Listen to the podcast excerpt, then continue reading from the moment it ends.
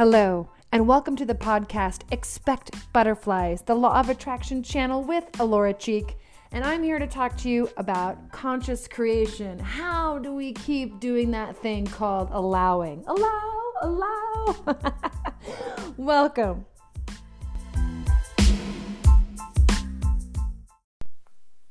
Hello, and welcome again to the podcast for Expect Butterflies. This is Alora, and I want to talk about the process of learning about law of attraction and starting to turn your life around because once again I read the origin story that uh, some law of attraction coach put where they talk about how they struggled for years and then once they got the principles of law of attraction their life changed around.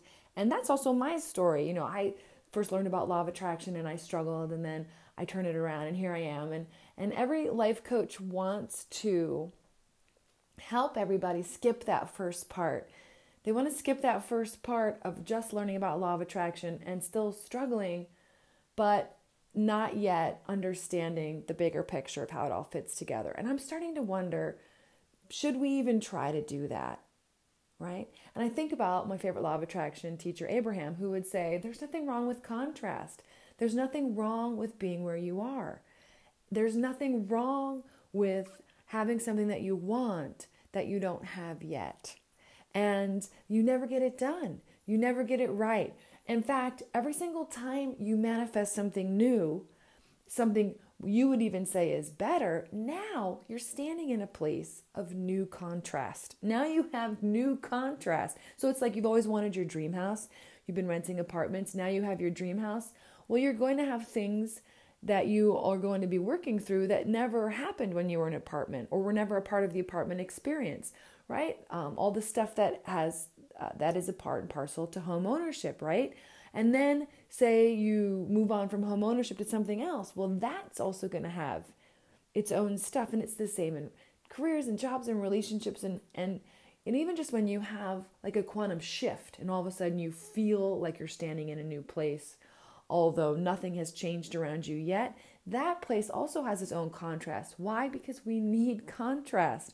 I keep thinking about this imagery that came to me uh, in this, maybe it was this summer, which is you cannot walk across or run across ice if it's completely pure, completely slippery ice, and your bottoms of your shoes are completely slippery and there's no traction, you you literally can't get anywhere, right? You want just enough contrast so that you have just enough sticky on your shoes so that you can go in the direction that you want to go, right? So I also think about this with parents. I've got a number of friends who are going to have their first baby for the first time, and I think, oh, so many things I would love to help you skip over, right? Right? If you've been a parent, you might think the same thing. Like having a child disrupts just about every pattern you have previously had in life your sleeping patterns, your eating patterns, your going out patterns, your social patterns everything gets disrupted and rebuilt. It's sort of like I call it the phoenix, the phoenix time, where your whole life gets destroyed and then you rebuild something new and even more wonderful and better through those ashes. But there is this this take apart. And I think that um, well, yeah, I think that the law of attraction process of learning about how life really works, where we live in this magnetic, attractive universe and your thoughts become things, I think there is this phoenix period where you are literally seeing all of your old patterns and in everything you do the way you eat, the way you sleep, the way you walk, the way you talk, the relationships that you have. Everything starts to get disbanded as you rebuild it in the framework of this new knowing. And is that wrong? I don't think so. I think it's a it's a beautiful necessary part of learning how to be a conscious creator. We're always creating, but how to be a conscious creator. So, one of the things that um, that people say is, "Well, when I first started doing law of attraction, I was only manifesting parking spaces and green lights, you know, so the traffic was flowing, and I wasn't manifesting anything big till later." But you know what? I remember when I first learned how to manifest parking spaces, and it honestly was a miracle to me right? You might look at it and say, oh, it's just a parking space, but it was a miracle to me. It was the first real time I realized, oh my gosh, I'm doing this. So at the time I lived in the Bay Area, in the San Jose area of California, an incredibly dense place to live, a lot of population. And so the idea that people, the law of attraction teachers at the time I was listening to were saying, how do you manifest, you know, front row parking or free parking and a parking space available? And I, for the longest time, was would try every trick in the book to try and manifest a parking space. And it wasn't working until I realized that I have this belief that there's no way there's going to be an empty parking space waiting for me. There's just way too many people here, right? There's not gonna be one sitting there. But I thought, people are always coming and going. So is it possible that I could always manifest a spot opening up for me? yeah. And honest to gosh, as soon as that clicked in and I realized, how do I think about this subject in a way that feels good to me? Not what other wor- other people's words are, but how do I frame this so that it works in my my universe, right? The Alora world. And honest to gosh, as soon as that happened, next thing you know, I would pull into the busiest shopping center, the busiest time of year, the busiest time of day, and I would and I would just sort of listen to my intuition and sort of drive around the parking lot or just zoom into the parking lot and boom, somebody would be pulling out of a spot right in front of me. And then that kept happening and happening and happening. And I could feel, though, the days when I was not in alignment. I could feel when I was off. I was pushing. I was pushing for my parking spot. And those were the days when I really had to drive around the parking lot for a while, you know, pause here, turn left, turn right, wait, and play the game of lining up with the parking spot. At the time, I just thought, oh, well, my parking spot isn't ready. Over the years, I realized I wasn't ready. I was not in alignment with my parking spot. As soon as I was in alignment with the parking spot, and maybe it took a little while of driving around the parking lot to get, you know, to get out of my head and into my, you know, my vortex, right? My intuition, my place of allowing. Boom, there was a parking spot. So, and I would line up with it. So for years, um, I did that. Now I, I'm at the part where I'm in the unconscious competence, which is I've been doing it for so long, I don't even think about it. Of course, there's a spot for me. Of course, there's a spot for me. But I've moved on to other things, right? Um, for me, like uh, some of the bigger things are I'm doing an improv show. You know, let's uh, let's uh, would it be great if there was a great crowd of people there well now i'm turning my eyes to my belief system to you know, if it's in my highest good, is it in their highest good? Can I, um, uh, you know, open my arms to allow the inspiration to come through, you know, more people, bigger things, th- those types of stuff. And that to me is just a bigger version of a parking space. But honestly, isn't it all? Manifesting a cruise, isn't that just a bigger version of a parking space, right? But when we say bigger version of a parking space, what we mean is how much are you allowing into your life? How much do you believe is possible? How much do you believe is the next logical step? Well, actually, the, well, the next logical step is what it feels like when you're already in a place of knowing. But how much are you going to allow? But the truth is, the feeling of manifesting that parking space, right, at the time was just as delicious to me as the feeling I had in 2018 when I manifested my first cruise. Excuse me, I got so excited. like, ah, my first cruise. Right? And you think, oh, a parking space and a cruise. And I'm like, we're talking about a journey of consciousness. We're talking about delight. Are we going to start judging our feelings? Can we look at somebody who's taking such delight in a flower? They're so excited about the flower. And now we're going to look at them and say, oh, well, that's just a flower. You shouldn't be happy about that right? That's not big. It's not like you won the lottery or anything. Oh, no, no, no, no, no. I don't want us to start judging what makes us happy. I don't want us to start judging that the thing that we allowed into our life isn't big enough to warrant that much joy. That makes no sense to me. Joy is the point. Now, you could say in the beginning of the law of attraction journey, I want people to get out of the distress stage faster because sometimes people really get into law of attraction when their life is a mess and it's not just one part of their life but like many parts of their lives career relationship money health at that point they're like look i'll try anything at this point i've tried everything i'll try anything so i'm sort of in this place of desperation law of attraction please help me right? Or or it could just be one area of life that's so bad they're about ready to get evicted or whatever. Please, law of attraction, help me. And at that point, yes, if you're focused on a parking spot, that's just one area of your life, right?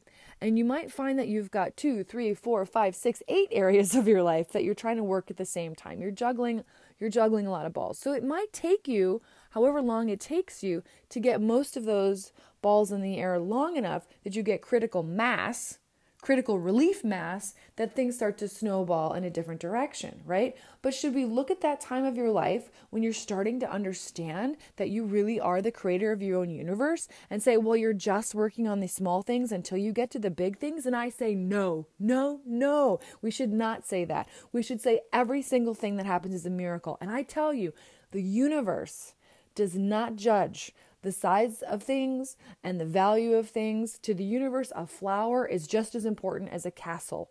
It is just as important as the moon. It is just as important as the sun. That pebble is just as important as that job. Every single thing in the universe has equal weight because it's all energy made from the same source, and that source is only love. So everything is all pieces of the same part, right?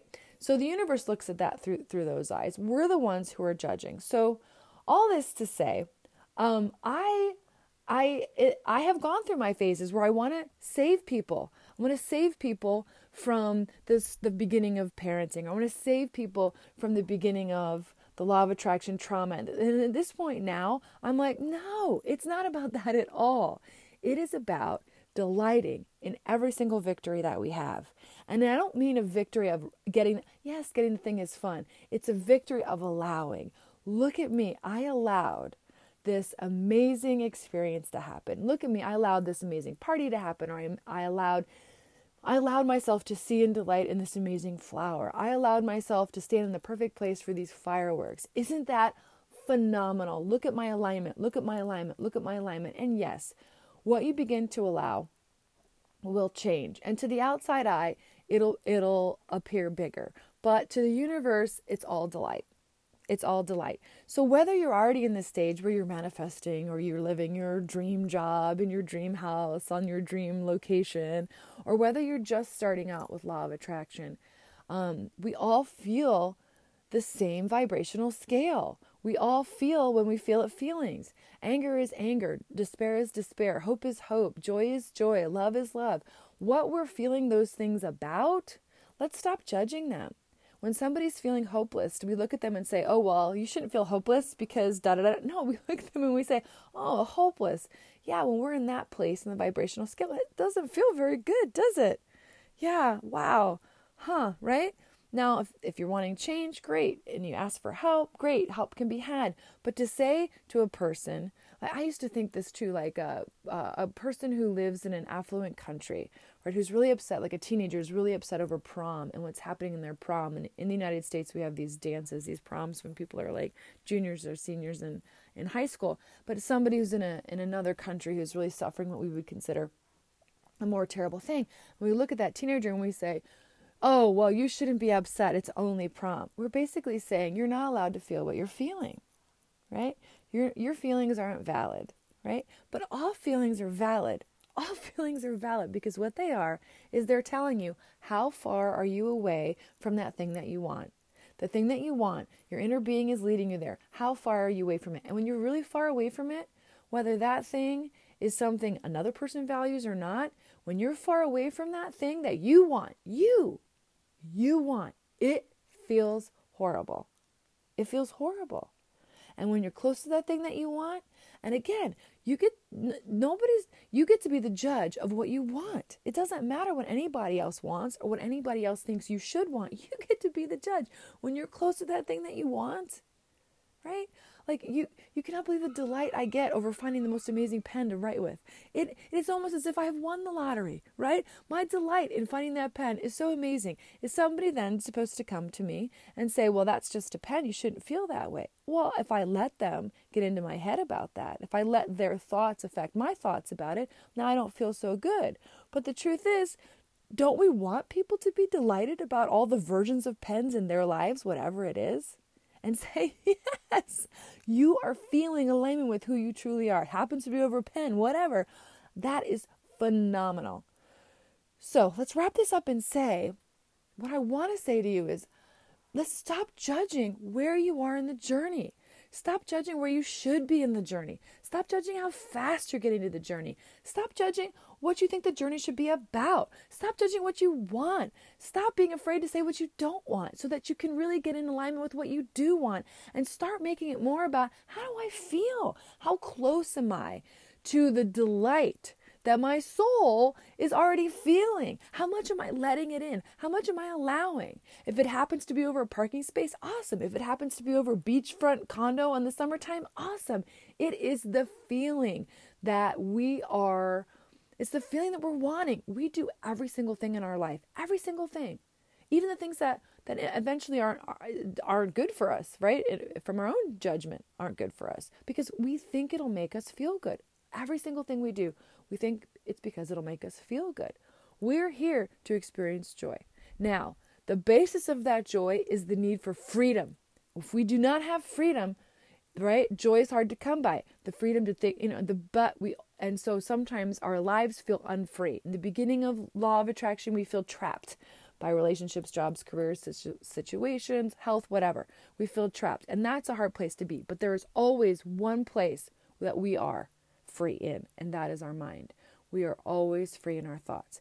And the beginning of law of attraction journey, or if every part of your life is not good, that is the discipline that you are learning. You are learning that you get to choose your thoughts. But I promise you, no matter, and I know people who are wealthy, wealthy, wealthy, wealthy, wealthy. And I can tell you, money really does not make you happy. Money lets you buy things, and money is fun, and money lets you have experience. But if you're still not tuned in, to the things that bring you joy, if you're still not allowing joy, if you're still not celebrating and paying attention to and basking in the feel good that is your life? You don't feel good regardless of your external circumstances. So be where you are. Don't judge. Don't try to be where you're not, right? If you're struggling, say, I'm struggling. So what? What did I do today that brought me delight? And do that no matter what your life looks like. Yeah. And celebrate everybody else's journey wherever they are because that's what we're here for. This this universal high five. and so it is.